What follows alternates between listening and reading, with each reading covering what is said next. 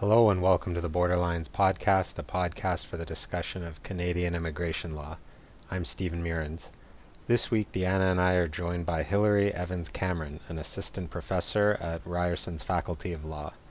Prior to becoming a faculty member there, Hilary represented refugee claimants for almost a decade.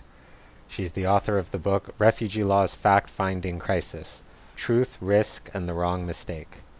She's also the author of several uh, papers on refugee law, and the recent ones include the analysis of nonverbal communication, the dangers of pseudoscience in security and justice contexts, as well as experimenting with credibility in refugee adjudication, the GADAR, and the paper that prompted our discussion, a 2019 paper in Dalhousie Law Journal titled The Battle for the Wrong Mistake error preference and risk salience in Canadian refugee status decision making. Hilary's also created a website called Meet Gary, www.meetgary.ca. And this website provides an overview of what Hilary calls the six big ideas that can drive decision makers. I refer to them in the podcast as biases, implicit thoughts, or anchors, and I kind of use those terms interchangeably, but she calls them on her website the big six ideas. There's also a 12 Things That Have Helped section, which uh, provides guidance to refugee claimants on suggestions or ways to overcome some of these anchored thoughts. Now, one thing I want to note is that Hilary in the podcast said that in uh, creating this website that she reviewed thousands of decisions, and she wanted me to clarify that she meant hundreds. And in case you haven't been able to tell so far, the topic of today's podcast uh, is the unconscious or conscious biases, uh, implicit thought processes, anchor thoughts that can drive decision makers. So, for example, and one that I mentioned briefly is um, studies that show that in the criminal sentencing, that in the period before lunch, a criminal sentence is likely to be higher than other periods during the day. Um, Hilary mentions in her paper that political notions about bogus refugees or Canada is a welcoming country can also be in the back of a refugee decision maker or really any immigration decision maker's mind. And that's what this podcast episode is about a exploration of kind of the hidden the hidden thoughts that decision makers might have and which may influence their decisions. Uh, I thought it was a fascinating discussion, and I hope you will too. Hilary's contact information is h.evanscameron at ryerson.ca, r-y-e-r-s-o-n.ca. And you can find Deanna and my contact information on our uh, websites, uh, which you can easily access by searching our names. I hope you enjoyed today's episode.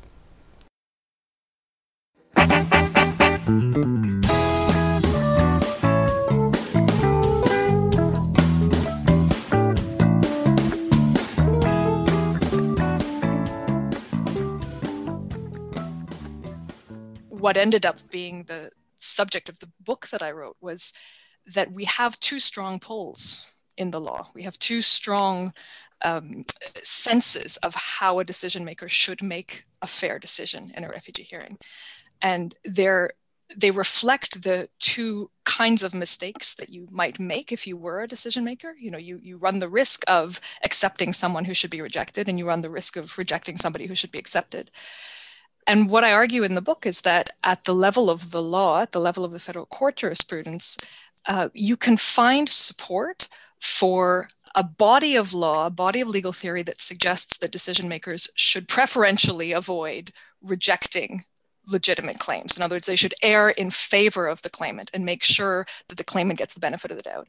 And then there's a, a, corresponding body of decisions that suggest the opposite that this, uh, you know, as in any civil process, as in any administrative process, the claimant is simply the applicant, they're the moving party. At the end of the day, they're there to make their case. And, uh, you know, the, the burden of proof should essentially fall against them, that they shouldn't benefit from the decision maker's doubts and so in terms of you know what is motivating individual decision makers i think that's a complex question. I think decision makers come in with all kinds of motivations and preconceptions and sort of human senses of how to judge. But at the level of the law they're being told two conflicting things. So they're being told when in doubt accept and they're being told when in doubt reject. And I think what that means practically is that as a decision maker, you can choose in any case for any reason which way you want your doubts to resolve. Uh, and I think that that ties right into Professor Rehaag's work. I know you've had Sean on the program recently, and mm-hmm, I yeah. think every refugee lawyer in the country knows well his research into the, the grant rates at the Refugee Board. I think when you see a system like ours that has vast disparities, in his words, um, it's it's to be expected. It's you know it's it's not it's you're not going to have a system that's more coherent than the law that governs it when you have a law that is this fundamentally inconsistent. So this like this uh, unaddressed inconsistency, you're saying it's that basically the law provides no clarity in terms of which one is supposed to be the correct methodology.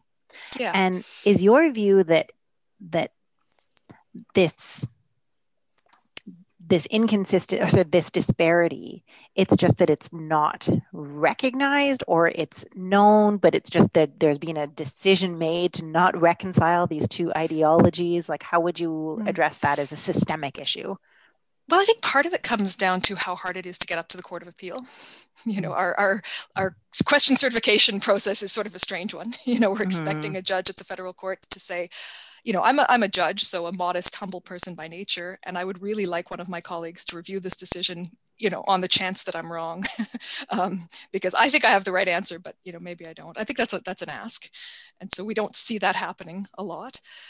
Uh, you know, I mean, I I think that. F- I don't think it's a secret. I Meaning, I think if you speak to most people who appear in court, most most refugee lawyers have a sense of, again, what Professor Rehaag's research has demonstrated, which is that there are disparities in the bench. Um, I think that what what I see when I look, and again in the book, I look at 16, 17,000 federal court decisions for, for how the judges are framing this question. And when I say that the, you know, what the law is doing with decision makers' doubts and how decision makers should resolve their doubts, I think part of this that's, it's important to sort of frame this up front is that you know, I think we all have this idea that decision makers are supposed to be neutral.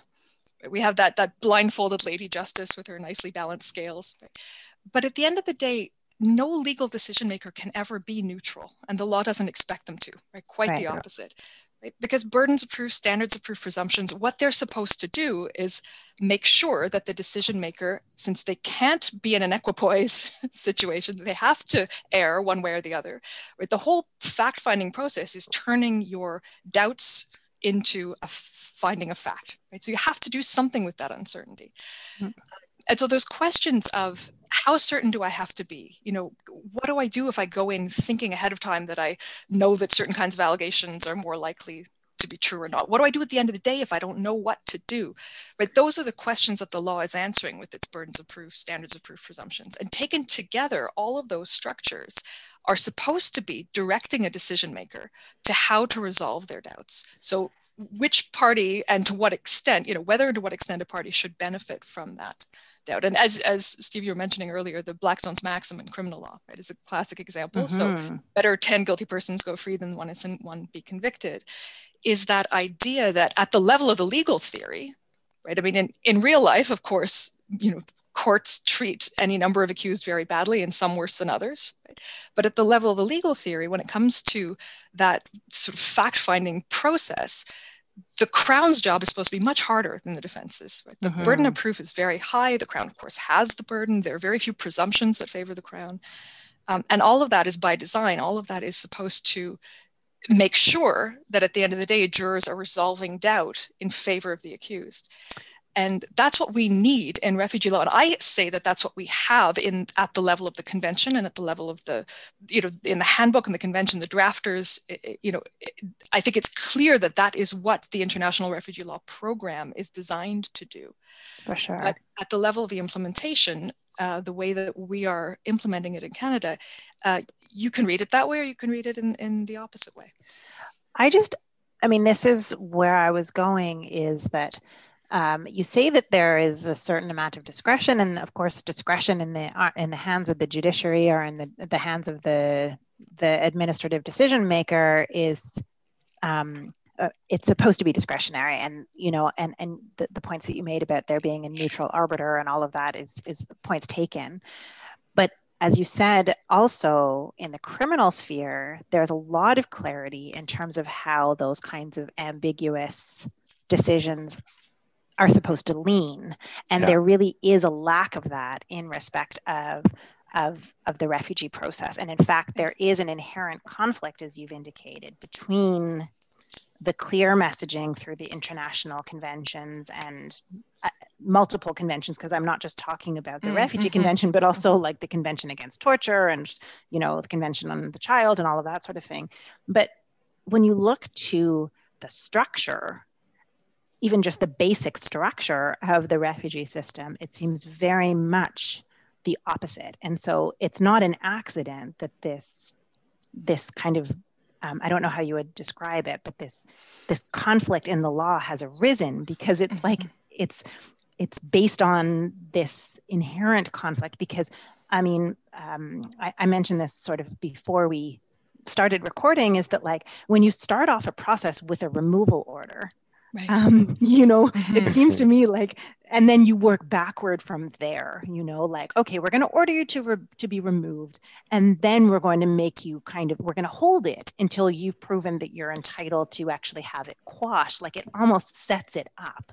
Right. And when you've also systematically removed a humanitarian and compassionate request, because like I mean, we can talk, and maybe this is where I'd like you to kind of go, because you talked about this at great length in your paper about like all of the Jason Kenney measures.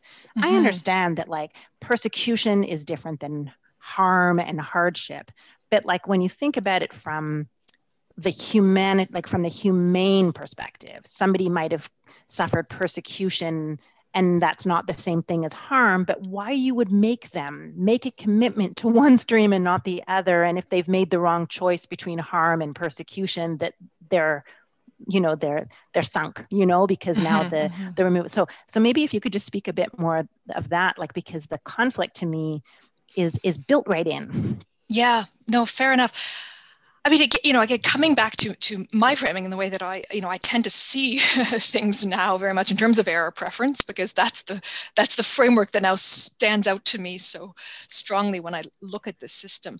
Um, you know, I mean, there are two potential errors uh, you know here. I mean there are two potential kinds of problem. And what i meaning that you know we might send somebody home to persecution. On the other hand we might let somebody in who doesn't need protection. And what i saw i think what we all saw play out in the jason kenney years was that jason kenney and sort of his his ilk were just really really concerned with that latter kind of mistake. They were really very worried about the possibility of what jason kenney called bogus claimants. And they were so concerned about that possibility, even though the, his director general was quoted in the Walrus, said, quote, we, we never really had quantifiable information about how much fraud there was. Right? So th- they really, uh, you know, it wasn't that this is the more worrying kind of mistake because it's happening all the time. Right? They would sort of throw it out there as though it were happening all the time, but even they admitted they didn't know how often it was happening. It was just that there was something inherently so upsetting, emotionally upsetting about being lied to frankly. And I think it really comes back to a lot of Jason Kenney's rhetoric around the laughing stock. You know, we're the laughing stock of the world because of our high grant rate. Um, these claimants are playing us, you know, they're playing us for fools. Um, you know, and I, I always thought it was so ironic that out of one side of his mouth, um, Minister Kenney would say, we have the best refugee system in the world. You know, we have this phenomenal refugee system. He would always talk up the strength of the system. Um, and then he would point to other countries with much lower acceptance rates and say, see, look, other people are accepting so many fewer people. We're clearly we're getting it wrong because we have such a high grant rate compared to the rest of the world. it's like maybe our exceptionally good system is getting it right and everyone else is sending people home to persecution. You know, why why would you assume that we're being taken for fools? You know, rather when on the basis of our high grant rate. Mm. Um, so uh, yeah i mean to answer the question of you know why why would we set it up this way? Why is our system set up the way it is? I mean i think that there are I think there are sort of, you know, easy big picture answers to that, like racism, like, uh, you know, the fact that this is a that this is a closed system and we're you know we're we're protecting our way of life by keeping out the people who we benefit from oppressing. I mean i think there are you know i think that there are sort of no borders answers to that question all of which i find very compelling yeah. um, but at the sort of systems level um, you know how is it that we have a system that is uh, as inconsistent as it is I mean, I, I, think it's because we have never, I mean, our, our, federal court has never seriously looked at these questions. And I don't say that glibly. I mean, having looked through many thousands of, or hundreds of federal court decisions, um, you know, I don't, I, I, think that the question of the standard of proof, for example, in refugee claim, um, mm. has been handled really in only a small handful of decisions and then really very much only with reference to civil law um, there are some judgments in which the court just says simply, well, of course, refugee claimants should have to prove their claim on a balance of probabilities, the facts of the claim on a balance of probabilities. That's, you know, don't you know, that's how civil law works. Mm-hmm. Um, and I, you know, I've argued in the book, for example, that that yes, that that is how civil law works, and it is a fundamental, devastating mismatch in refugee law, because refugee law has a fundamentally different mandate. Right? Mm-hmm. These, this is a risk assessment process. Uh, if you make findings of fact based on a balance of probabilities, you distort your risk assessment. You, you know, you can't assess risk if you first make findings of fact on a balance of probabilities. Um, and the, you know, the example I give for that in the book is that if you were out walking in the woods, uh, you pick a mushroom, you're trying to decide if you should eat this mushroom or not, you know, how dangerous is this mushroom? And you think, well, it's probably a chanterelle, and you're quite certain that chanterelles are safe. If you use a fact finding inductive traditional legal model, then there's no risk at all to eating that mushroom because you think it's probably a chanterelle, so it is one, 100%. That's now a fact. Right? And chanterelles are safe, so you're fine. If you're actually trying to assess risk, it makes a real difference what hmm. probably mm. means, right? Is it like yeah. 51% probably or 99% probably? If it's 51% probably a chanterelle, you know, maybe that's not good enough. Mm-hmm. So, um, I mean, I, I think that we have we have put this risk assessment, which is what a refugee claim is supposed to be, inside a legal system that is typically, under almost all other circumstances, about assessing you know, liability for past conduct or responsibility for past conduct. It's not about assessing a future risk the way that it is in a refugee claim.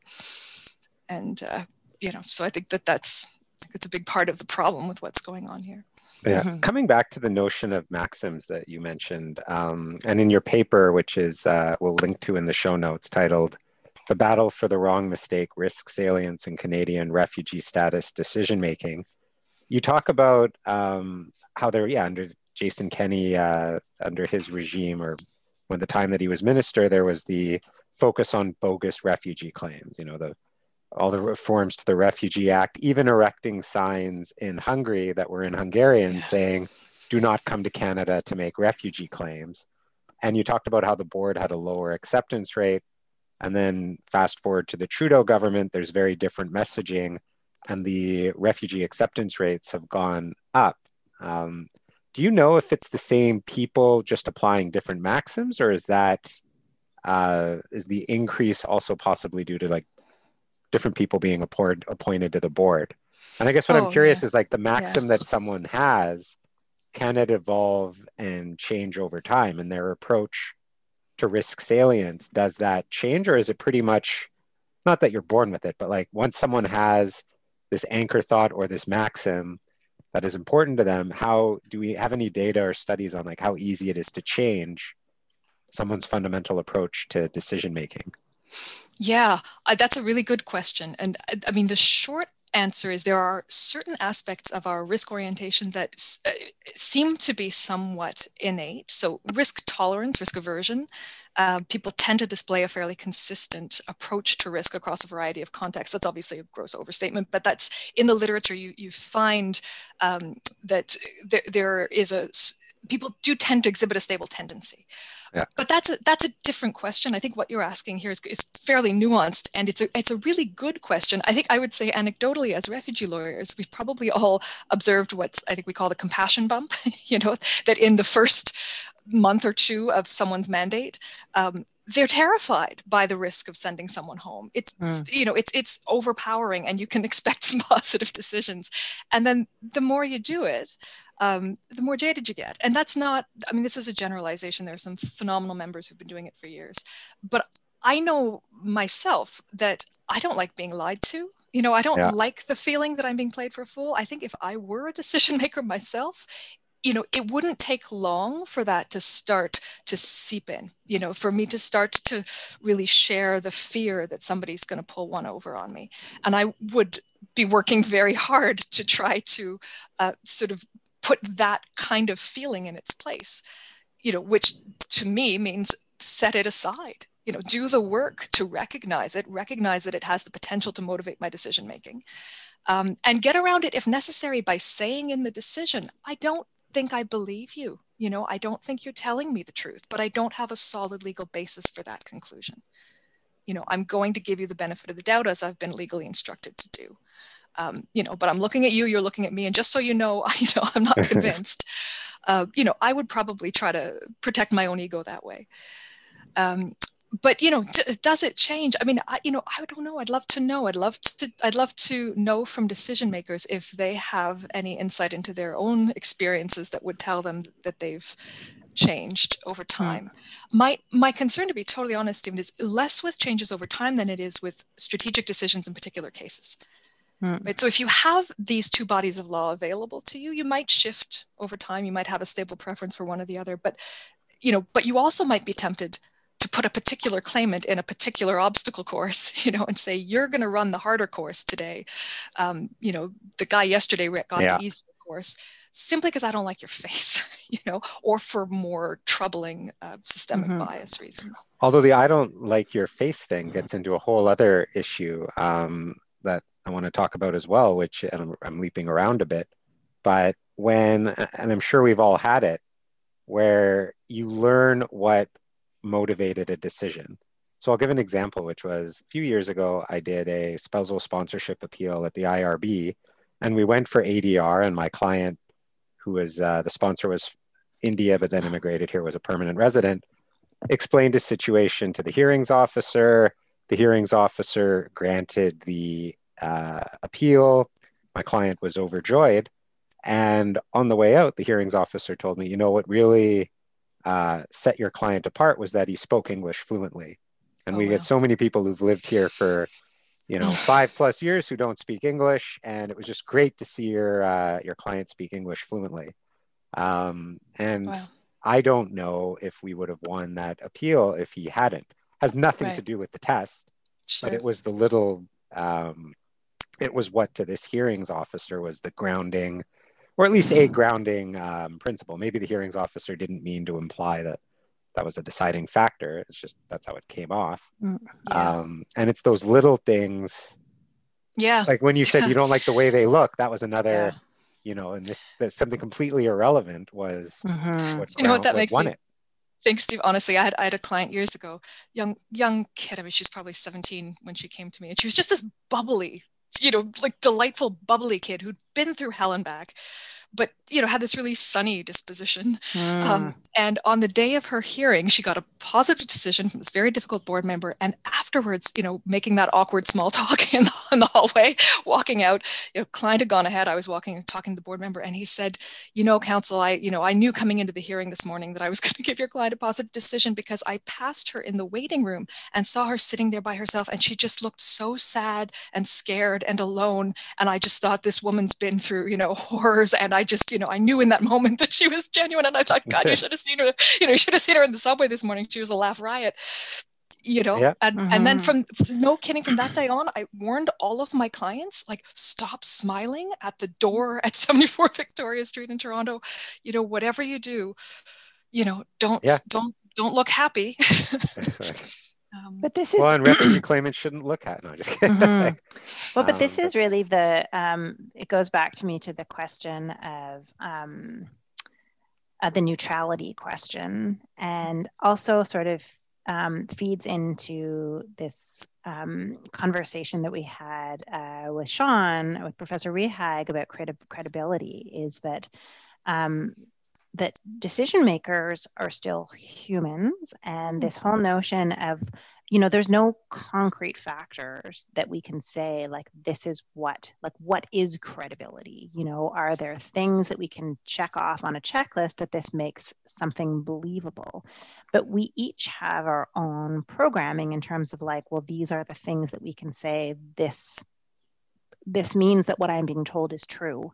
But we have all our own individual triggers that, you know, when I see something that makes me feel like I'm being told a truth. And I don't think that these are immutable signals that are like, okay, well, this means I'm being told the truth. Those are mm-hmm. personal mm-hmm. and individual, and they're created by our own human experience. Mm-hmm. And so, mm-hmm. what might trigger um, a negative credibility finding in that decision maker has as much to do about the decision maker as it does about the claimant. And so sometimes I've sat in refugee hearings and I've heard, you know, testimony, and then I've seen a negative credibility finding. Like you've talked about situations where they've been told to their face that they're not telling the truth. But I've also seen scenarios where I've heard like very credible testimony. I'm like, you did a great job. And then you hear a negative credibility assessment that just flummoxes you because mm-hmm. I didn't hear anything that led me to believe that this was a non credible claim. And so, right. just how do you quant, like, how do you deal with that?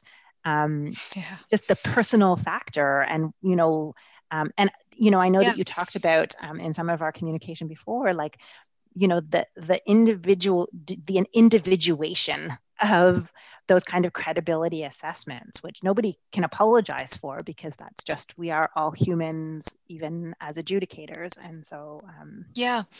You know it's such a good question. When i when i started doing academic work you know over a decade ago i i started with the I started pulling together articles that looked at risk perception and risk response. And I was doing it because I was one body of, of really troubling findings that I was seeing in the hearings were some version of if you were really afraid, you wouldn't have acted like this. Right? If you were really afraid, you would have left yep. at the first opportunity, you would never have gone home, you would have made your claim right away.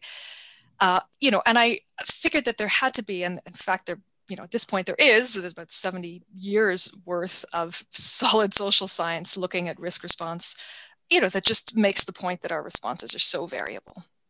Right that they're really you know we we are not rational actors. We don't have no. we don't take well, look at stockholm syndrome. like it's look not... at covid right? I mean look at the variety in responses to covid 100% people in, right in, in the same city.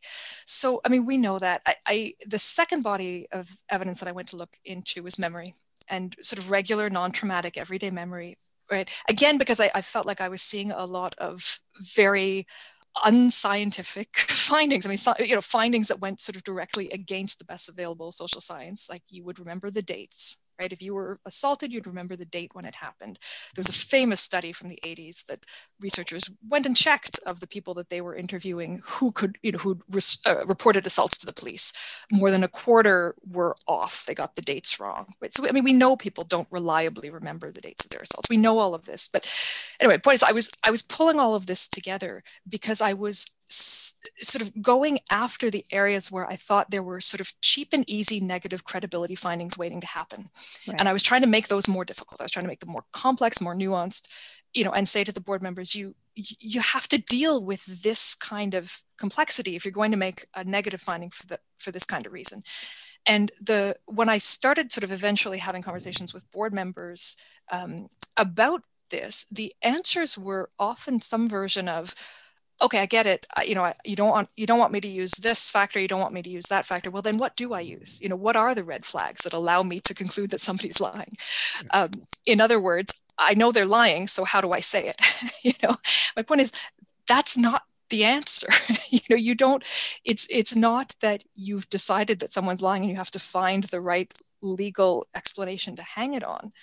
Um, you need a good reason to conclude that someone's lying, or you don't conclude that they're lying. It, so it was sort of like I was taking all their toys away, and they're saying, "Well, then how am I going to do my job?" And I'm going to do your job by rejecting fewer people. You're right. going to do your job by not writing negative decisions in the cases where they can't be supported. Right.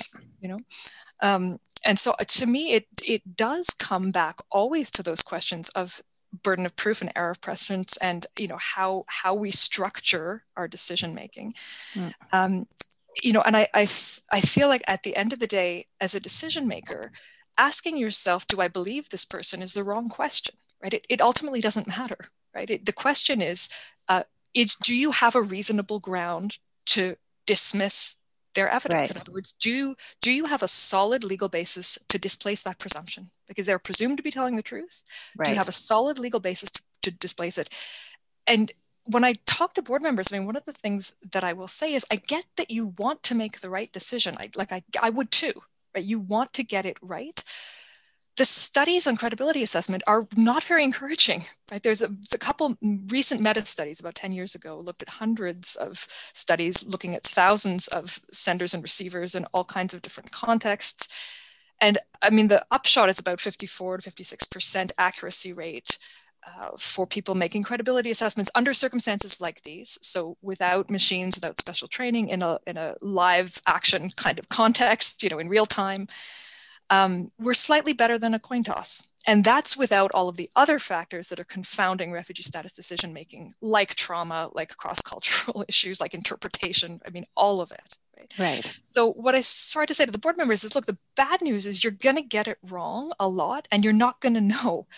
Um, and you're probably going to be overconfident because we know that people right. don't get better with time. So the more experienced credibility assessors are no better than the less experienced ones. There's studies looking at you know veteran police officers compared to college students who are not any more successful but they are much more confident so mm. you're probably going to think you're getting it right you're probably going to be getting it wrong the only silver lining is that the law in fact doesn't ask you to get it right the law is asking you to make a reasonable decision right right? And getting it right is neither necessary nor sufficient. If you get it right, but you don't have a reasonable basis, if you happen to flip the coin and get, you know, land on the right side, you know, you may be you may be right that this person's lying. If you don't have a solid legal basis, your decision isn't legal.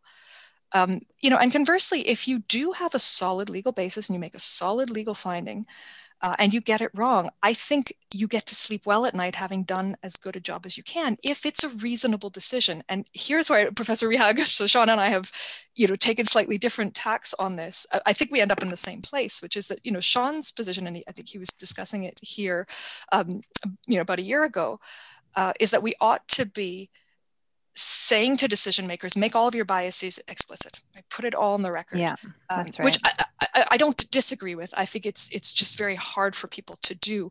Hmm. You know, m- my sense was as long as you've done that work, you can do that work behind the scenes, write the decision. Um, you know, my my hope is that having done that work, um, you will then be able to write a decision where you've recognized enough of your own biases that they don't make it in. I, I, guess I think we're we're we're equally optimistic, I guess, or lack of you know pessimistic. Sean and I both that uh, decision makers will be able to do that work. Right. Um, but at the end of the day, it is about that self-reflective piece. It's about being able to sort of think through for yourself what's actually motivating you. Yeah, I mean, I'll say my jury's still out on whether they need to be explicit or if they can be implicit because I, I can see there are challenges to making them explicit because, um, you know, in a way, I don't know how much of that we need to know about in a way, if that's sort of like your own personal yeah. um, fodder. But I, I do, I think it's brilliant what you're saying about um, it's something, I mean, this, this whole notion of the risk salience and um, you know, if we recognize that within the refugee scheme and given the commitments that Canada has made in the international context, that like we need to make some kind of a social contract, like this is where we as a society are going to say we would rather err on this side rather than on that side, and we have comfort with that, and like, yeah, um, this is you know, this is where I'd rather go. And it, it's sort of making me mindful of a, case that I've been working, I worked on within the last year, where it was like, you have you can have i mean it just sort of really made super clear to me this kind of um, this this sort of scenario um, dealing with somebody from from somalia who came to canada as a young person and we could prove all of the family members were deceased um, he left as a young person and then went through a period of major sort of like post-traumatic um, drug addiction right mm-hmm. and mm-hmm. the the the memory is like just gone like it's not just that it's flawed it's it's yeah. gone and so um and so again, when you have these basic facts, came from Somalia as a young person, then went through a period of like, and there's like these little glimmers of flashbacks that come from time to time. Like, how mm-hmm. much more do you need to know? Right. Yeah. You know, and yep. it, yep. not there a do no harm policy here? Yeah. Like, do you really need to put this person through like psychological rigor and like, please tell me, you know, give me the details right. because like maybe you could get a bit more and do we need to do testing here really right. you know and yeah. so this is the kind of thing Absolutely. you know 100%. and so um you know and so to me in terms of that like risk salience and social contract like just come on i think there's got to be like i understand yeah. these legal yep. tests and this process but um, it just sort of really emphasized and this it, it goes back to me yeah. to like your meet gary thing and about this whole you know, um, the six big ideas, like a memory is like a video recording. And just when I read that, I was like, yes, you know, like the memory is not a video hmm. recording. Mm. And the idea of putting it through this vigor, not only can you not reasonably expect a truly traumatized brain to bring a video recording memory, like read any um, any evidence on neuroplasticity like it just it's not it's not it can't be borne out yeah. but also like it's yeah. about this like read the international conventions like we're supposed to be doing no harm by this process right right yeah yeah. I don't know. You just put it so nicely there. It was just like it was so obvious, you know. well, I also I really like what you're saying about the social contract. I like that piece of it too. I think it's so important, and I think you know sometimes when I'm out and talking to people about this who aren't refugee lawyers or aren't in the refugee law scene, it you know they it sounds sort of bizarrely naively generous when I say we should presume claimants are telling the truth, which by law we should. You know, they're, they're just they're surprised that we have a law that presumes the claimants are telling the truth. Um, you know, and we should give them the benefit of the doubt, and the you know the, the decision makers should resolve doubt in their favor. And they you know they, they respond as though this were bizarrely naively generous. Mm. And then I, I think yes, but we extend the same courtesy daily to rapists and murderers and thieves. you know, we have a social contract that allows us yeah. Um, to see the upside of that kind of generosity in that kind of context. That's so, right. You know, what is it about our, you know, what is it about the social contract that doesn't yet allow us to say that to refugee claimants? In your conversations with people, has anyone articulated what the fear is? Like, given that we are a country that has yeah. oceans, That's a really good question, Steve. Yeah. I love yeah, it. Yeah, where it's well, oceans as borders, the United States um like yeah. you know well, in had, theory I, uh... the united states could flood us with refugees but like historically even at the height of a government where you know that could have happened it wasn't i mean the numbers were up but it wasn't huge. So what is is it just an armada of boats that people have mentioned to you or what is the concern? I think people are very worried about boats boats in particular. Audrey Macklin has pointed this out that boats seem to push buttons in a, in a certain way. Um, I mean, one of the emails that I got after one talk was um, why is it always, always women who are hell bent on destroying Western civilization? so I like that one because I thought, you know, that's an interesting question. We should, we should come back to that.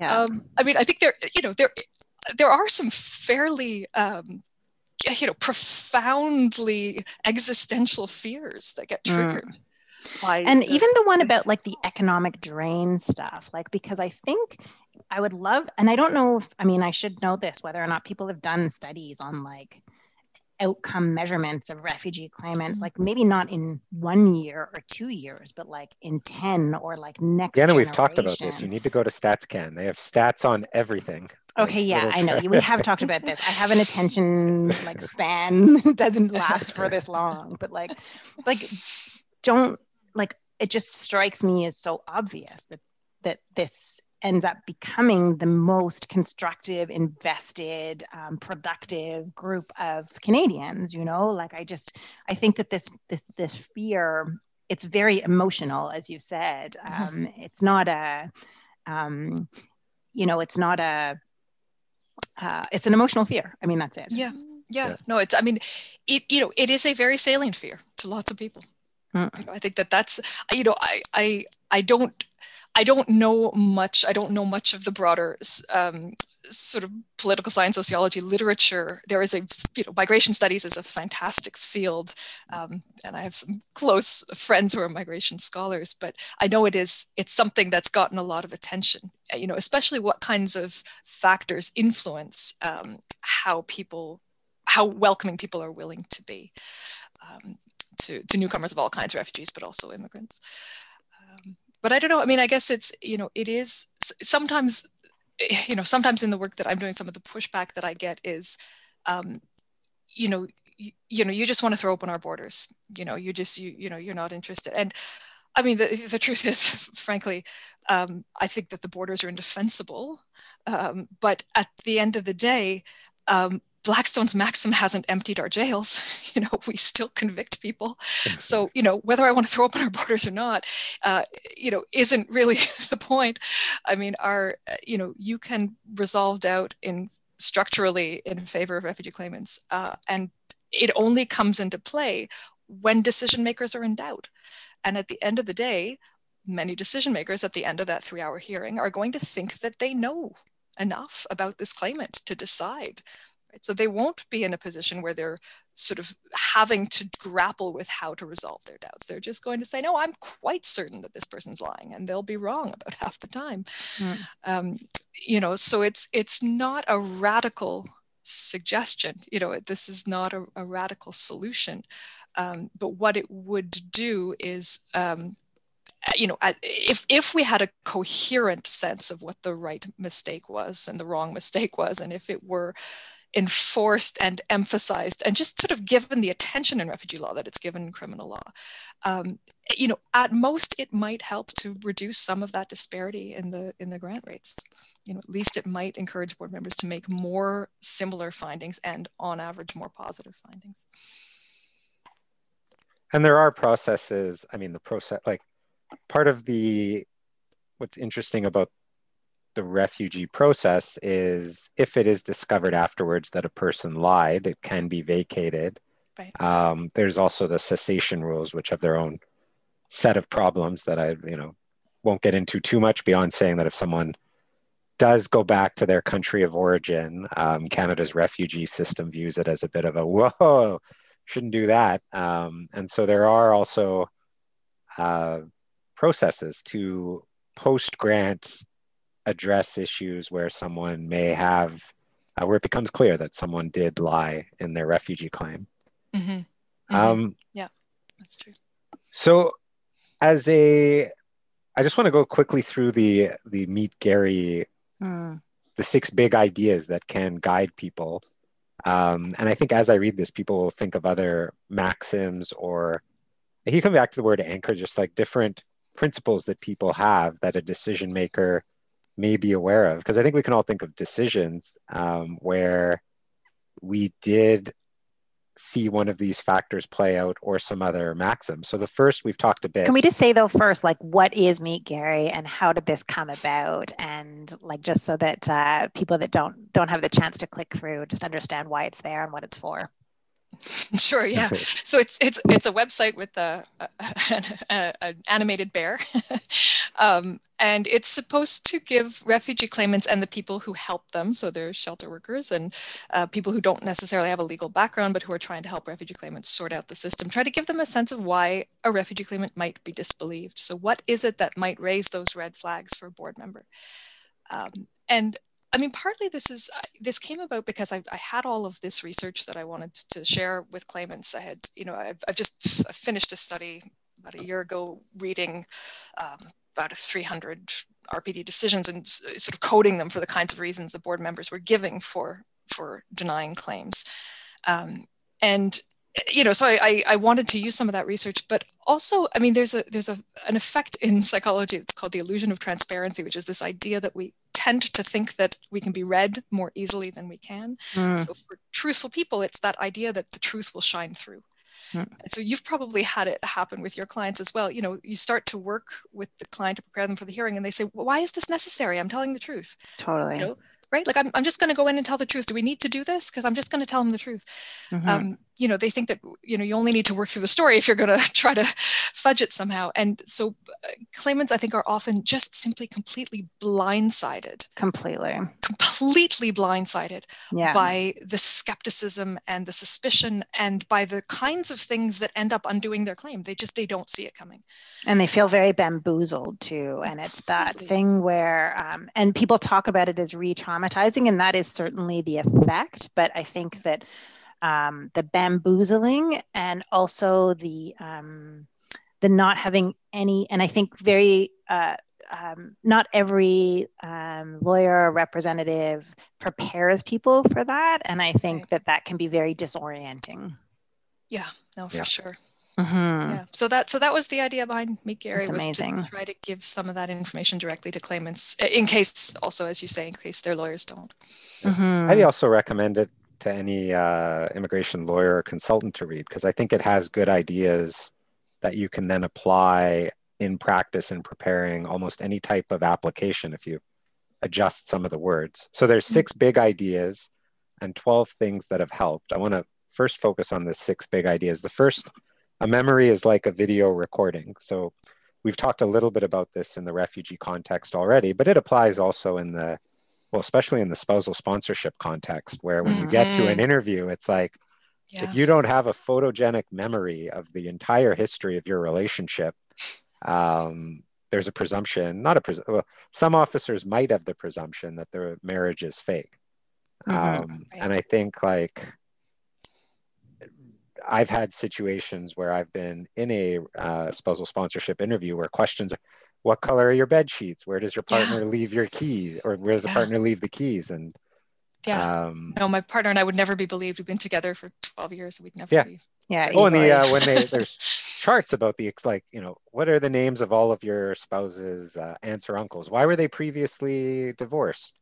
And there's this expectation that uh, this is and that people will remember just uh, everything about what they've spoken with their uh, partner. Though you got the postal, I've seen where they didn't know the sponsor's postal code, Oh my goodness. and you know, I don't even remember. Like, I still sometimes have to look up I'm double check what's my own postal code. Mhm. Um, the second one we've talked about safety at any cost, which is that in the refugee context, someone will make the, they will do everything they can to keep themselves safe. They will never take unnecessary risks. Um, the third, which I think is a big one, is once a liar, always a liar. And so Gary, the hypothetical decision maker, believes there are two kinds of people honest people and dishonest people. Person who has tried to deceive him is dishonest. There's no reason for him to believe anything that a dishonest person says. And I think we see this manifest in two other ways that I want to touch on, which is the first is whether decision makers have a tendency, if someone's had previous TRV refusals or application refusals, is there a tendency amongst decision makers to say, well, either I or somebody else have always refused this person. Mm. Why are they back? Mhm. And we even have a whole legal principle on res judicata that like the law almost presumes like, why are they back? We've already decided this. Right. Um, but then do you think that there is ever the risk, and I'm kind of asking this rhetorically, that someone say will have a situation where, as Hilary, you were saying, they've been lied to and they think never again, and they start attributing, okay, I had a Afghani refugee claimant lie to me. I need to start looking at my Afghani refugee claimant files more strictly. Hmm. And I can give an example where it happened. Like I remember the first time, and actually the only time where after representing um, people in arranged marriages for years, I had a Canadian um, sponsor call me and basically in tears say that it was a forced marriage. And I sat back after the call. I had to go through the steps to get off the file and all that. But I sat back after and thought, you know, what have I been involved with? Like, what have I been Mhm. facilitating? Um, and it took me like, do do I want the? And I sat back and thought, should this change how I approach things? Should I, you know, like try to flag stuff like this earlier? And it took me a while to say, okay, you know, okay, that was one file. I can't let that possibly prejudge um, how I interact with others. Maybe I can learn a few things from it. But I think there is this natural tendency of once you've been hit with something like that, that there is this Mhm. never again perspective that you flagged earlier in terms of I've been lied to once, I Yeah. get jaded. Um, how do you think you avoid that as it is it just stepping back? is it that Sean Rehaag writing out, like if you Yeah. actually write out what you're thinking, okay, now I need to take a step back. Now that I see it on paper, maybe it doesn't make sense to hold Yeah, these biases.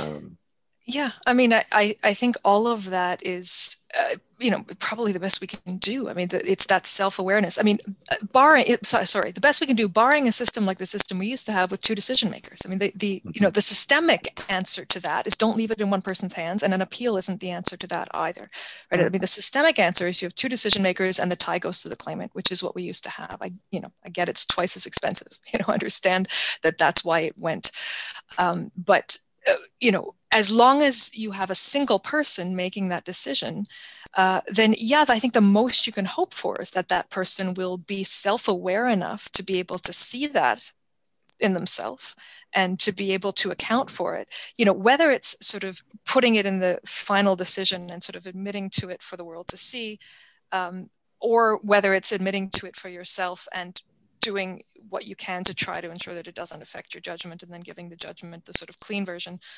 Um, I think the essential step there is that you've done the work of trying to be honest with yourself about what's motivating you. And I don't have full faith in that process by any stretch. I think the literature on debiasing interventions of all kinds Yeah. doesn't doesn't give us grounds for you know any sort of sense that this is a silver bullet. I think it clearly isn't.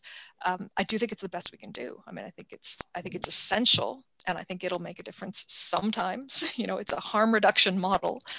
Um, but we're still going to be left with a single decision maker holding people's lives in their hands. Yeah, the system does. It's interesting to bring up like the the way that cost plays a factor in this. Like we don't have two decision makers. Um, certain, even at the IRB, like they try to, in order to streamline things, like the immigration division, for whatever reason, can't consider humanitarian and compassionate factors. That's only the immigration appeal division, and just stretching things out to streamline. Even in the criminal justice sense, I'm sure some of our listeners in that background, like we have the maxim that uh, it's better that you know five guilty people go free than one innocent person go to uh, jail. Um, and in theory, all decisions are made by a judge or a jury, but then that process has been streamlined into plea bargaining and a Mhm, massive mhm. pressure to like let's get this resolved quickly Right. without using judicial resources. Where, in a way, the plea bargain system turns the whole maxim on its head, where it's like, right. well, it's yeah. better to plead to something small than to try to argue that I'm innocent on something um, big. Yeah. Yeah. Absolutely. Um, absolutely. The other three factors on Gary is a perfect match. So the, I mean, across the immigration spectrum, it's like, oh, the cookie cutter uh, scenario where someone fits neatly into the square hole. Like, here's what I view an ideal refugee claim or a work permit support letter to be, and this just fits neatly. And once it's not there, it's why, you know, why is this person different? Um, our expectations were clear is something to watch for. The another way to reword this in the immigration context would be it's on our website, so you should clearly know about it. what do you mean? Like our requirements are all up there. Yeah. It- Um, for, for if I can cut in here for a second, in the refugee system, I have a paper um, under review that I hope will come out about this. The where I see this one in particular is with omissions from the basis of claim form. for sure. Yeah. So it's uh, it's just a huge issue. It was in the study that I did, I was looking, like I said, at about 300 rejections, so 300 negative decisions. In about half of them, one of the factors cited was an omission from the BOC. And the inference is if it had really happened to you, you would have written it down. And the reason you would have written it down is because you would have read the very clear instructions. And the very clear instructions are include everything, right? So the BOC Mhm. says include all important information. And what claimants say is, I thought I was being asked to provide a summary because I knew I was going to come into a hearing and have a three hour chance, four hour chance to talk to you about it. And on the BOC form, where I'm being asked to provide all important information, I get, you know, 10 lines per question and then a little line at the bottom that says, oh, if you need more paper, you know, you can add it. Right, with the implication that you should be able to say in 10 lines why you're afraid to go back, for example. Yeah. Um, right so it's you know the idea that um, the idea that this instruction right? The instruction include everything important that happened to you, Hmm. right? Board members say over and over again in the decisions that I was looking at, this is a very clear instruction. It's like, yeah, it's clear, but it's nonsensical. Right? Yeah. It's clear, Yeah. but it doesn't make any sense Explain at all. the last five years of your life on this piece of paper, you know. in f- 10 lines or more Yeah. if you need it right and uh, you know and then they keep coming back to well you swore it was true right? You swore the statement was true and complete. And it's like yeah because what you know what does that jurat mean? When we make people swear i'm going to tell the truth the whole truth nothing but the truth what we mean is don't lie to us and don't omit things with the intention of deceiving. In other words don't omit Mhm. something that can mislead me. Mhm. so uh, you know a, a guilty omission like i'm hiding it by not putting it in the box is what that jurat's about you know you, you can't possibly you know i can swear to tell you everything that i recognize is important but i can't meaningfully swear to tell you everything that you recognize is important. Mhm. that can't be what that means.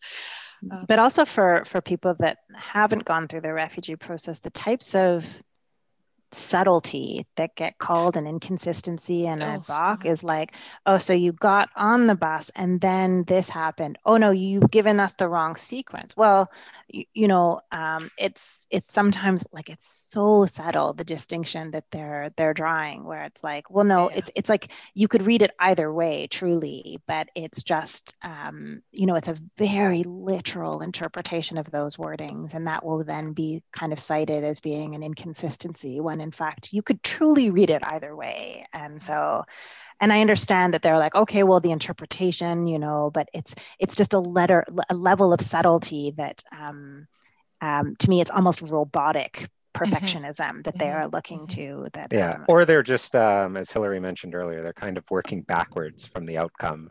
mhm. And so, like an example that uh, I remember from a judicial review of a spousal sponsorship appeal refusal was they asked the sponsor what she does in the morning, and she says, you know, I get up, I have a shower, uh, breastfeed the baby, make breakfast, go to work. And they asked the applicant, Oh, what does your uh, wife do in the morning? Gets up, has a shower, eats breakfast, go to work. And the decision which was based on questioning from the hearings officer, was well, he didn't mention that she breastfeeds the baby. Therefore, there's a discrepancy. He doesn't know what's going on in his wife's life. right And it's like, I think we can assume that he doesn't, he like, he knows that she's not letting the baby starve. So it's like, it's like, but it's that type of thing where you read it and you think, okay, this must be working backwards Mhm. because I just I don't believe that somebody will start from that. Whoa, ho, ho, I was going, like I just I think it is a lot of working backwards there. Yeah, I mean, if I could say, you know, s one of the things that we we can see about credibility assessments in again in the in the in the lie detection and deception literature is that often, very often, they're quick snap judgments. They're largely intuitive. We may have very little insight into why we make them. Mhm. So m- my sense is that you know I read some of these decisions and I'm tempted to conclude that they were consciously reverse engineered. You know, I read some of them and I think you know as well as I do that that's bull. You know, you know that that's not why you disbelieve this person. But I think there are many others where they probably, you know, it may be a process of I am struck very strongly by the fact that I don't believe this claimant. And then everything I see is colored in that light, you know, which is why this person's two week delay in claiming seems very suspicious to me. Although I've accepted, you know, 10 claims in the last three weeks from people with two week delays in claiming Mhm. You know so i think some of the inconsistency is that it's reverse engineered but it may not be consciously reverse engineered it, But I was going to ask you about that specifically. Would you put delays in claiming as part of the our expectations were clear? uh, yeah i mean that you know that's part of to me i would put that in the risk category in the sort of safety at all costs because the, the underlying inference there is that you were in danger and the only way to stay safe is by claiming. And i've just read through i'm doing a, this again a study with these decisions that i'm coding and you know the number of decisions not many but i mean enough to be concerning in which the decision makers are saying this to people who had uh, temporary status when they got Yeah, I don't understand that one at all. just- like if you have a work permit, why do you feel that you need to make a refugee claim if you thought you had a Especially Work because permit once you to make that permanent refugee residence. claim, you completely close off exactly? all the That's other right. paths. Like okay, that risk. one makes Yeah. perfect sense. There's Okay, a I risk. get I it. mean, yeah. yeah but even people i mean risk, but- there's some good federal court uh, language around people who are living underground because they think it's safer. You know, yes. there's one great decision. I think it was Justice Russell who said, "Why would anyone ever make a refugee claim if they felt that they were more likely to be deported as a result?" This is someone in the U.S. at a time when you could live underground with a very slight chance of ever being caught, and your refugee claim had a very slight chance of succeeding. Exactly. So why in the world would anyone ever do it? Not to mention that you're subjecting yourself to this system of like ex, like um, voluntary interrogation right. by members of the like people people of authority. You know, when you've just extracted yourself from, yeah. you know, a, a you know. Um, yeah, I think I made my point. Yeah. Yeah, yeah. No, for sure. Um, I don't know if you were, I think you had one more to, to do, Steve, which was. Oh, it was just that uh, Canada's a great country. So therefore, that might actually work against um, everyone from refugee claimants to visa applicants because there's a presumption that since Canada is so great, why would anyone want to leave or people will try to come here by any means? Including lying, fraud. Including lying, fraud. Um, and also that when you get here, then it's a big party, right? Then you're just so delighted to be here. So if you're a, a gay or lesbian claimant or bi or so right. diverse, um, yes. you know, why weren't you at the Pride Parade? Why aren't you yes. taking full advantage of this, you know, really fun social scene? And it's like, right. you know, claimants who are like, look at, I'm traumatized. I don't want to date. I just want to be, you know, by myself for a while. Why haven't you, know, you come out to everyone in your why haven't circle? You, yeah. yeah. You're in Canada now. Don't you know you're in Canada now? You can, you can live freely now. Why aren't you living freely now? Right because I'm right, a, of course, I'm a traumatized mess. yeah, exactly. But also just like letting your personal self catch up with all of that. Like it's not yeah. like your psyche is all of a sudden, you know, jive to the fact that you're in a safe place. Of course. Um, the thing that I wanted to say, like going through the six big ideas, is that every single one of them fundamentally jars against trauma theory, like in mm-hmm. a very mm-hmm. basic, mm-hmm. obvious, like way. Um, and so this sort of dovetails right into the like 12 things that have helped, which is also on the Meet Gary website, which I find fascinating because in some ways, like it seems to me those 12 things that have helped, you can be sort of funneled into two different groups. One of them is trying to say, hey, this goes fundamentally against trauma theory. And the other group is you just play along you know? And i always struggle with the like just play along part because in some ways you kind of just play along you know? Like okay so yes you have ptsd because if you like pretty much as a refugee practitioner every single client that you have has ptsd like and if you know? Um, and so it's some i mean this is sort of the, the the conundrum for anybody who's practicing in this area is that like okay i understand that you have ptsd but memorize your book. Yes, totally. Yes setting that aside for a minute here's what you have to do. So um, so there's those ones and then there's the other ones that are like and if all else fails um, you know, and there's a whole section on here, but like use social science evidence. And I, of course, like I'm going to like glom through every single piece of material that you've got through to make sure that I haven't missed any, because like that's like an incredibly important resource on your site.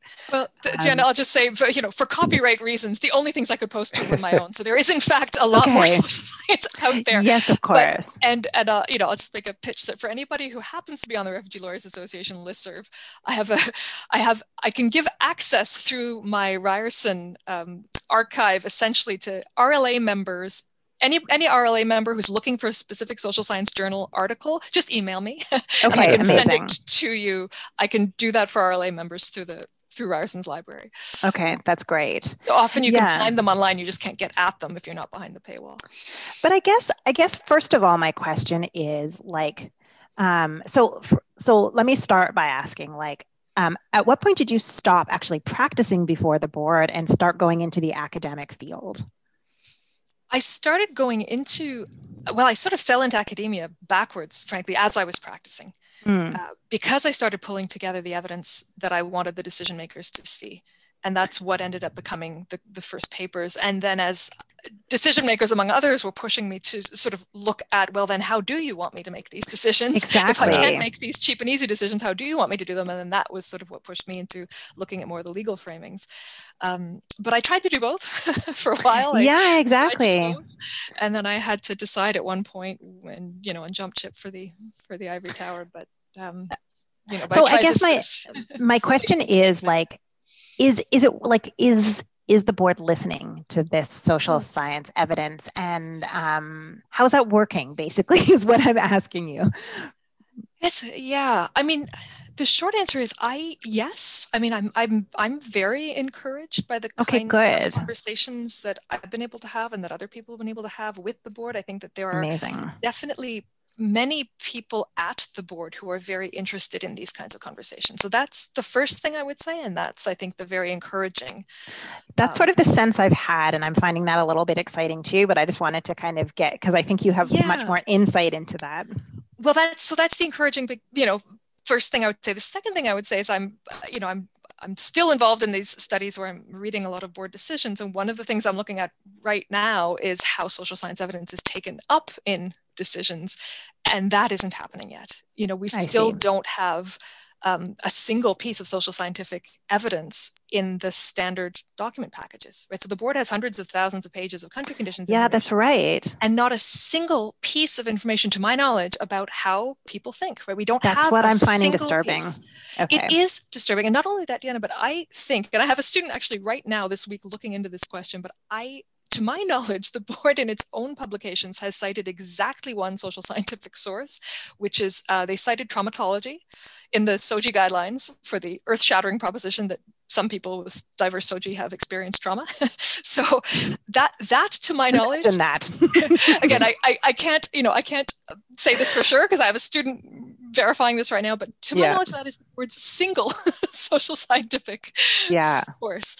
Um, and so I don't remember that from the SOGI guideline, to be honest. I think so... it's in a footnote. I think I think because I, I saw it and you right. know the sun shone.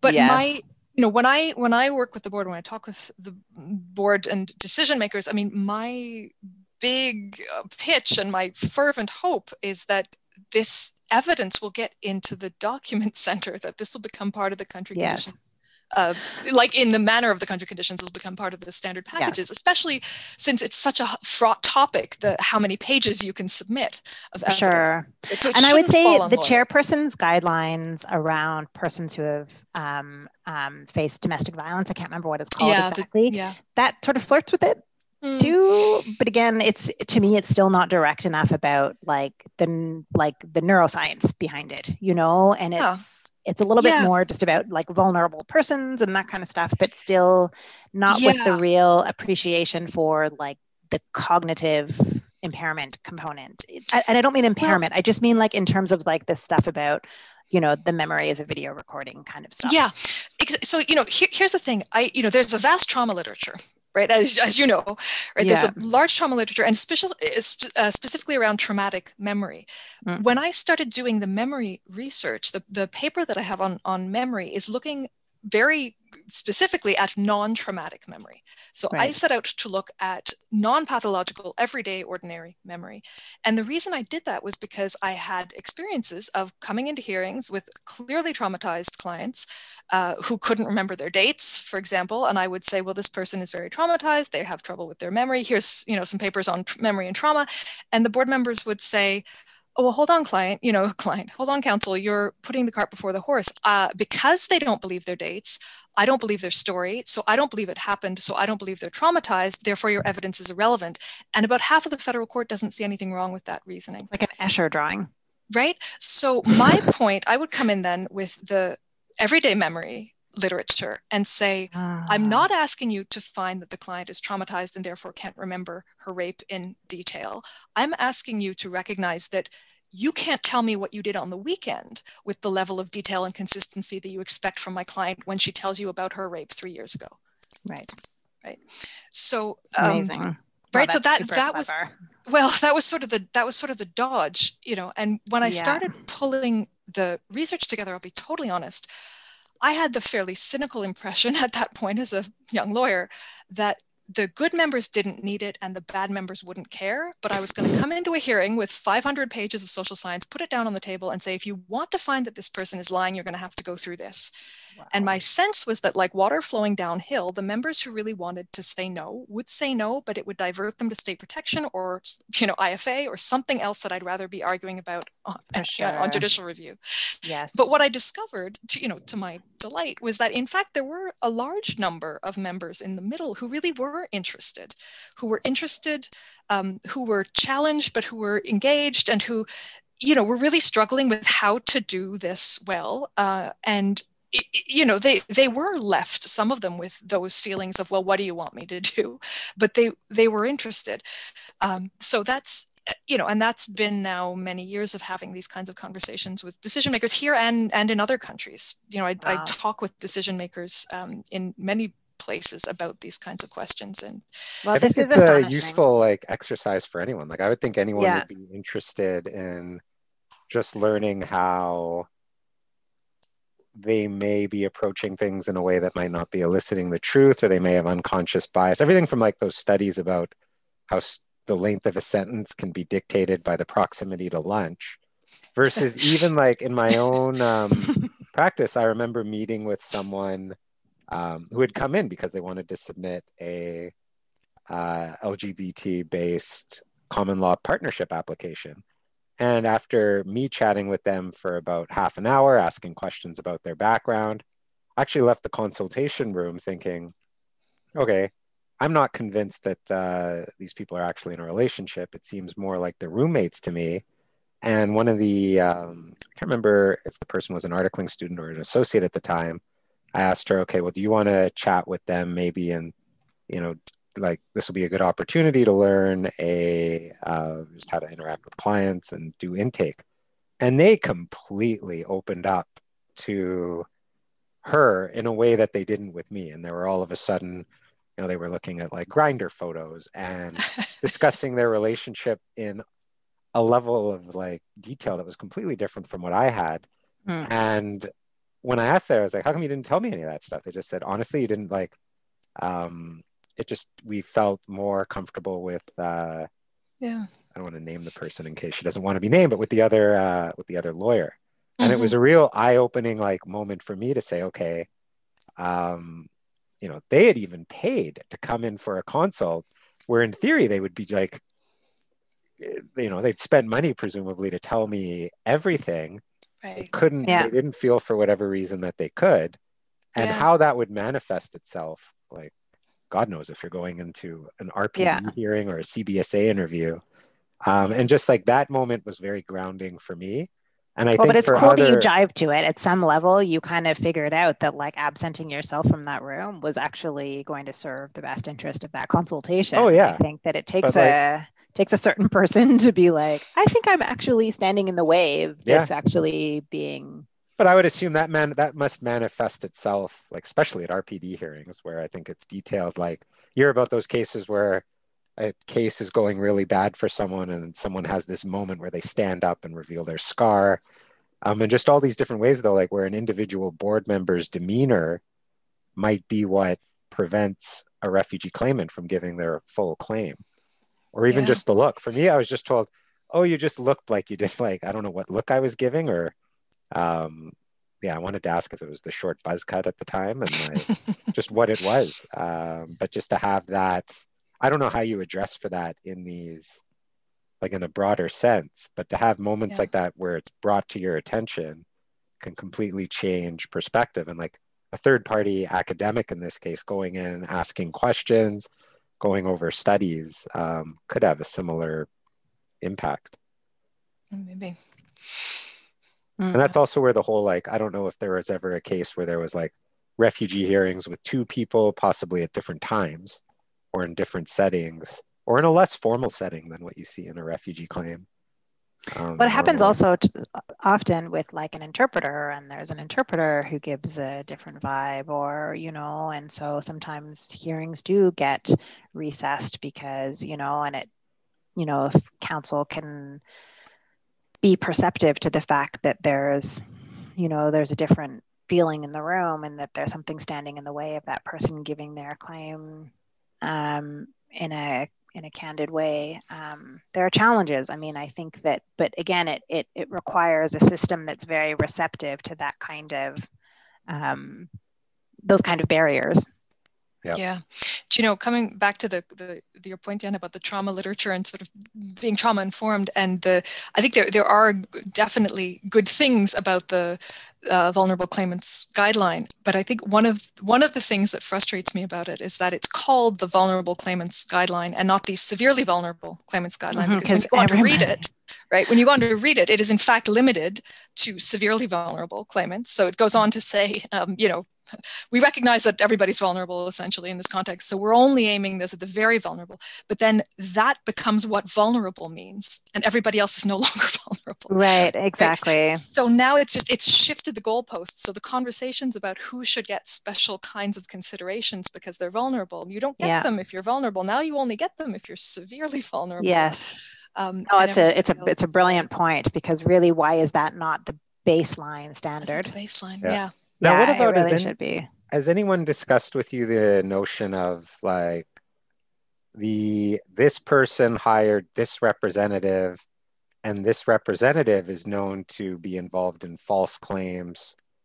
Therefore, I just assume that if someone hires this representative, mm. that there must be a reason for it. And it comes to mind there was recently someone um, suspended from appearing both before the RPD and I think the ICC is not ICCRC has now suspended them because they were they thought they were texting their client during a hearing coaching and it turns out they were texting the RPD so there was hmm. undeniable evidence of uh, witness coaching going on uh. but does this now result like anytime a client of this individual appears did you ever have that in your conversations with board members where Interesting. No, the representative that's... can result in a negative impression of the claimant?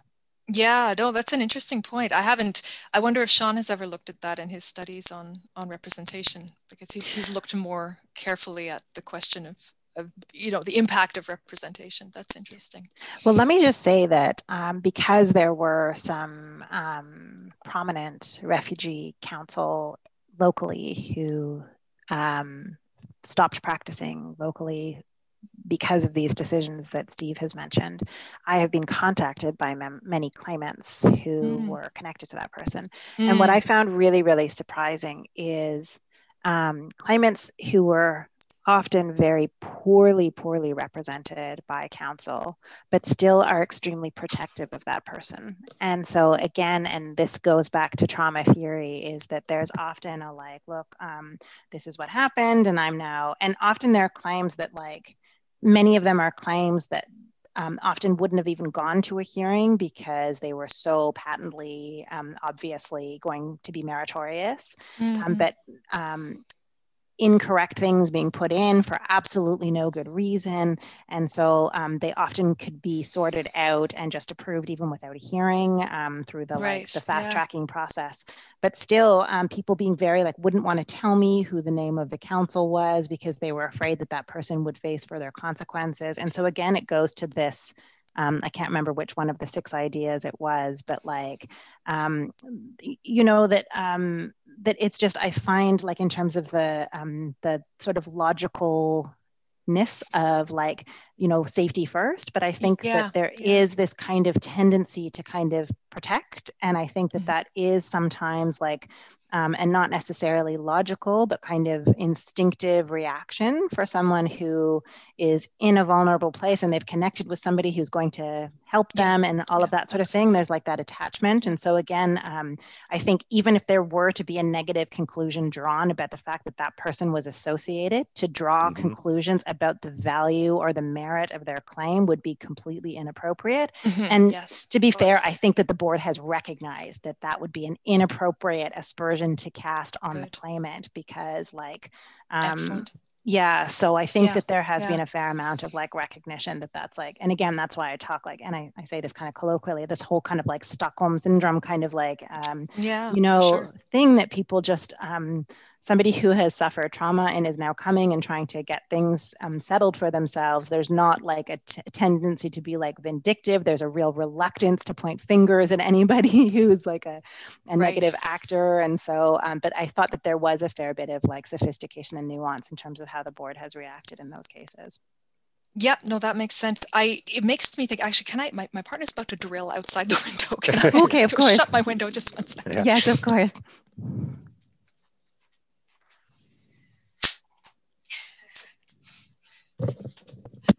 Sorry about that. Um, Deanna, that was, you know, it was just making me think when you were saying um, about that the board is, is alert to the fact that they shouldn't be drawing inferences against the claimants in these circumstances. It made me think of one thing that is worrying to me, though, is that there was a precedential decision from the RAD maybe about a year ago about similar box, which seems mm. to be mm. a, sort of a similar issue. Yes. And so the decision in that case, I don't know if you've if you've read it. it I wasn't a, it didn't make a big splash, but the right. the the decision was saying essentially that where a board member uh, finds that the BOC is very similar to other BOCs that have been submitted, that that finding displaces the presumption of credibility. um, and that before they've heard the rest of the evidence, then they can go into the hearing without that presumption in place. Um, and you know that that is just wrong. I mean, it's it's wrong yeah because uh, you know you can't displace that presumption until you've heard all the evidence right it, yeah. it is at the end of the day having heard all the evidence that you decide whether the dis- presumption has been displaced and you can't reverse the presumption because you're not the court of appeal right? right. so you can't displace it and you can't reverse it you, you, know you have to let the hearing happen and then decide what to do with it it may be a very short hearing but you may decide that that's a very compelling piece of evidence um, that suggests that this that there's no merit to the case right? If the claimant can't substantiate why it's their own story but you have to give them the chance to do that with that presumption in place you know, i was chatting with a uh, board member once who was talking about how they heard a very compelling story granted the claim and then they heard it again mm. and then they heard it again and then they heard by the third time they're like they're not even changing the addresses where this like occurred so they start refusing, but it's like, well, how do you know which one was the copycat and which one was like the other? Like, what if it was that fourth guy was the real person? Um, mm. And it's, but it's just one of those things where like the, and it just comes back to the, some of, and I don't know how you cure it within the system, but the human element, yeah, almost the luck of timing element and, that type of situation. Or the fact um, is they might all be all re, all real claims, but all with um, incorrect facts put on on top of them.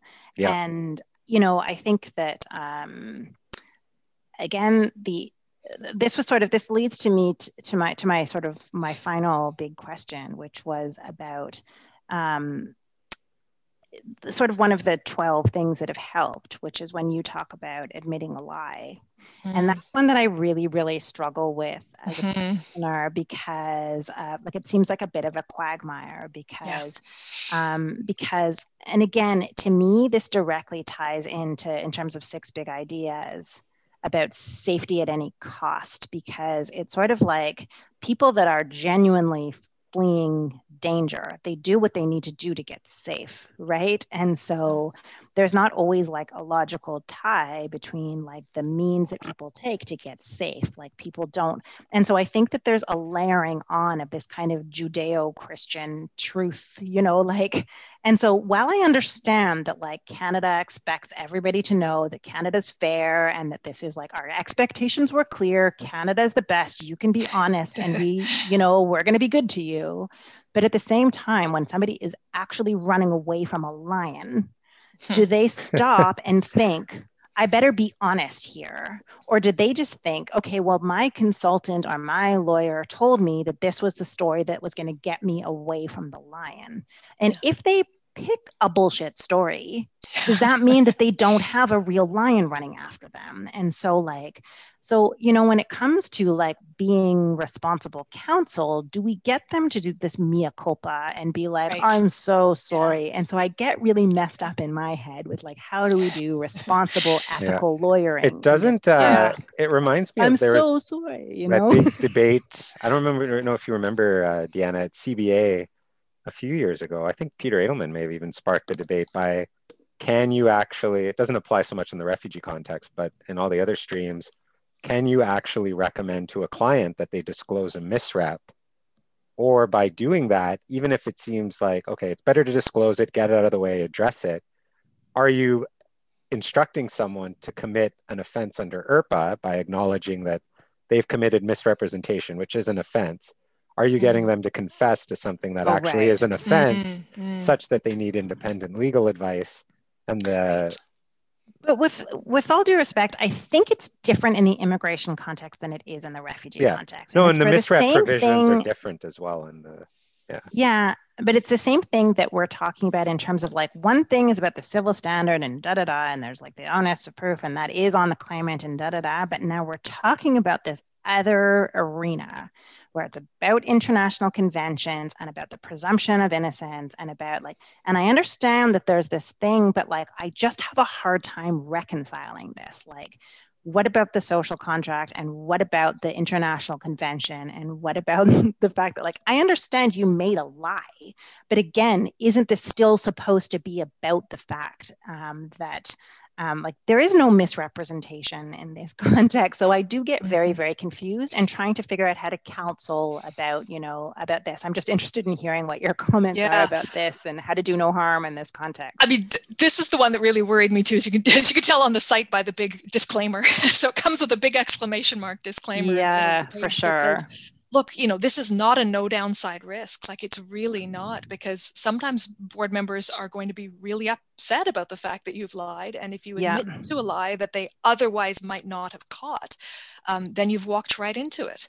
Um, mm-hmm. Um, but the it's it's a gamble strategically for a lawyer um, who, you know, if, if you if you're in if the decision that you have to make is do you refer them on to someone else because obviously you're not going to continue with them if you know that they are lying right? So that's sure. obviously a non-starter. But if you say to them look i can't continue with you but what do i advise you to do? Do i advise you to go to somebody else um, you know and discuss it with them and decide what you want to do? Or do i advise you to go ahead and tell the board everything? Um, you know my practice with my clients was to tell the board was to tell my clients to tell the board to come clean to the board yeah. uh, because it you know on on mass in, in balance in the cases that i've seen they're more likely in those circumstances to have a positive reaction from a board member who's going to understand that they've made a mistake but they're coming forward and they're being honest. Yeah um, and that's weighed against what happens when the board member discovers that themselves. Yes, um, 100%. What maybe an entirely immaterial lie is now a huge deal because the board member found it out themselves and they feel very, you know, sort of proud of that. Um, but that doesn't mean that it was 100%. And there's, yeah. you know, there's one case that will stick in my craw till the day I die because uh, this woman did come forward with, you know, on my advice uh, and it was a, it was unfortunately also layered on top of it was an interpretation error. The board member said to her, "Why did you do it?" And she said, um, "It was a I was desperate," was what she said in Spanish. I was desperate, and the board member translated it as, "It was a moment of desperation." And I heard it, but I had a bit of a history with this translator, I'd or interpreter. I'd you know I'd sort of uh, corrected him before he, and I I let it go. I didn't think it was a big deal. I should have stepped in, and in the end, the decision came down to you said it was a moment of desperation, but clearly this was the planned, you know, thought out uh, deception that you perpetrated on the board in submitting this fraudulent document. Um, and it was just all downhill from there. Right. So, you know, so my decision to advise her to, to, be honest about the fact that the document was fraudulent, combined with my decision to not correct the record on the interpretation.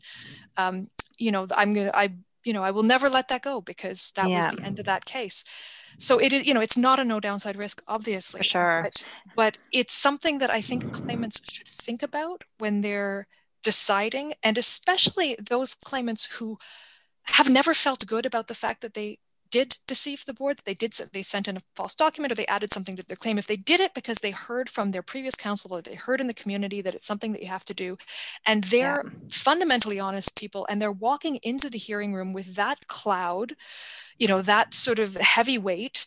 Um, and I, I don't know about you. I mean, I had many claimants who were, you know, sort of really quite profoundly religious. This is back in the day when they would swear an oath.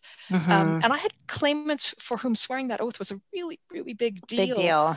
right like a really big deal um, and so that eh, you know i think that knowing that there is a way out from under a previous lie that you've told it you mm-hmm. know that's something that i wanted claimants to know and For i wanted them to have that big exclamation mark caveat um, so that they recognize that there is a risk there and they do have to think strategically about what they're going to do with that um, you know as, again as lawyers we don't, you know, our ethical obligations are clear. Clear. Uh, claimant, you're running from the law, from the lion, as you say. Yeah. Um, you know, that's you have your own decisions to make. exactly. And that comes back to you don't know which uh, maxim or uh, Gary will have there with regards to that's being, right. you know, disclosed yeah. to a lie. And I think that also um, it does get I mean, it's it might seem outwardly quite uncomplicated, like, well, it's a document, it's fraudulent, and so the lie is clear. But sometimes when you like just to problematize this thing, when it's something like a SOGI claim, and you know that board members have a certain notion of what coming out looks like, and mm-hmm. so the lie was about like trying to present like a coming out narrative, the way that the board likes but that's not actually the accurate narrative and so that's what was there in the book and then they've come to you for a second opinion and you're like no no no i think you should take that back if that's not the reality you know and it's sort of like even though you know that they want the coming out narrative and if there was you know and so like yeah, yeah. See, this is like the kind of thing that we talked about with cheryl and jordan you know and about you right. know that that there are certain fixed notions of how certain things are meant to look and so yes. sometimes those yes. recommendations that came came to claimants early on, this is how to get away from the lion, is based on yeah. the sort of like notions of what these overall biases are at the board. And so, right. you know, and so people are just trying to kind of fit into that. And so then, um, and so it's true it's you know it's like when uh, like to put it into the spousal context like when there's a you know a marriage between this is like what we talked about with raj steve you know like a marriage between two different castes so people pretend that there was a conversion that happened you know and there are things yeah. like this and it's like mm-hmm, mm-hmm. you know and we, we've seen lots of cases about this in both um, sectors but again when you put it back into the refugee context we these um, these untruths are to try and conform to what right. is expected of refugee claimants yeah. of true persecution you know and yeah. so again it does get very layered um, yeah yeah. yeah. And i think and so I like mean, i can't promise you like you're right. They are going to prefer if this was this religion or this um, coming out story or something like this. And so yeah. however we yeah. think you're going to testify better if you're going to do um, your true story because you know and so um, but it's it's a really challenging conversation. And it's just for me that the challenge really is not about whether or not this would be the advice from the lawyer, but just about also because of the trauma theory about trying to get somebody to go into this hearing in that kind of hat in hand kind of demeanor it's yeah. so it's so yeah. challenging you know right yeah no for sure i mean i, I think you've probably had oh, this happen many times with your clients as well but the the the hardest cases the cases where people had very strong claims and mm. then felt that they had to add to them. Yes. Because they're very strong, because they're desperate and terrified. They're, and they're very so terrified. Strong enough. Yes. You know, and those are the ones that, you know, when you watch that unravel, you know, if you're in a hearing and things start to fall apart and you realize there was a solid core of For a sure. claim here, and it's the add-ons that are going to end up tanking it and it's just uh, you know that is so it's so profoundly tragic. It is because almost like the more legitimate the fear yeah. the more compelling the need to try and um, that's a good point. amplify yeah. because the fear is just so great that like yeah. that is actually safety at all cost right? Right. Run from the lion but don't step on any plants is the ideal what people yeah, exactly. Be very careful because our expectations are clear yeah, no, this has been uh, really good. Um, And we will post the uh, Meet Gary uh, website in the show notes because uh-huh. I do think that there's a lot that across streams um, people can learn both, I guess, if they're the claimant or the applicant themselves, as well as what people who are representing others should consider. Mm-hmm, definitely. Yeah, definitely commend this um, this site to anybody, counsel and claimants alike. Awesome. Excellent. Thank you. Yeah. yeah. Thank you so much for so much time. No, thank you very much for having me. I'm, you know, at the risk of sucking up to the hosts, I love you guys. this is such a great podcast. Thank you so much for doing this.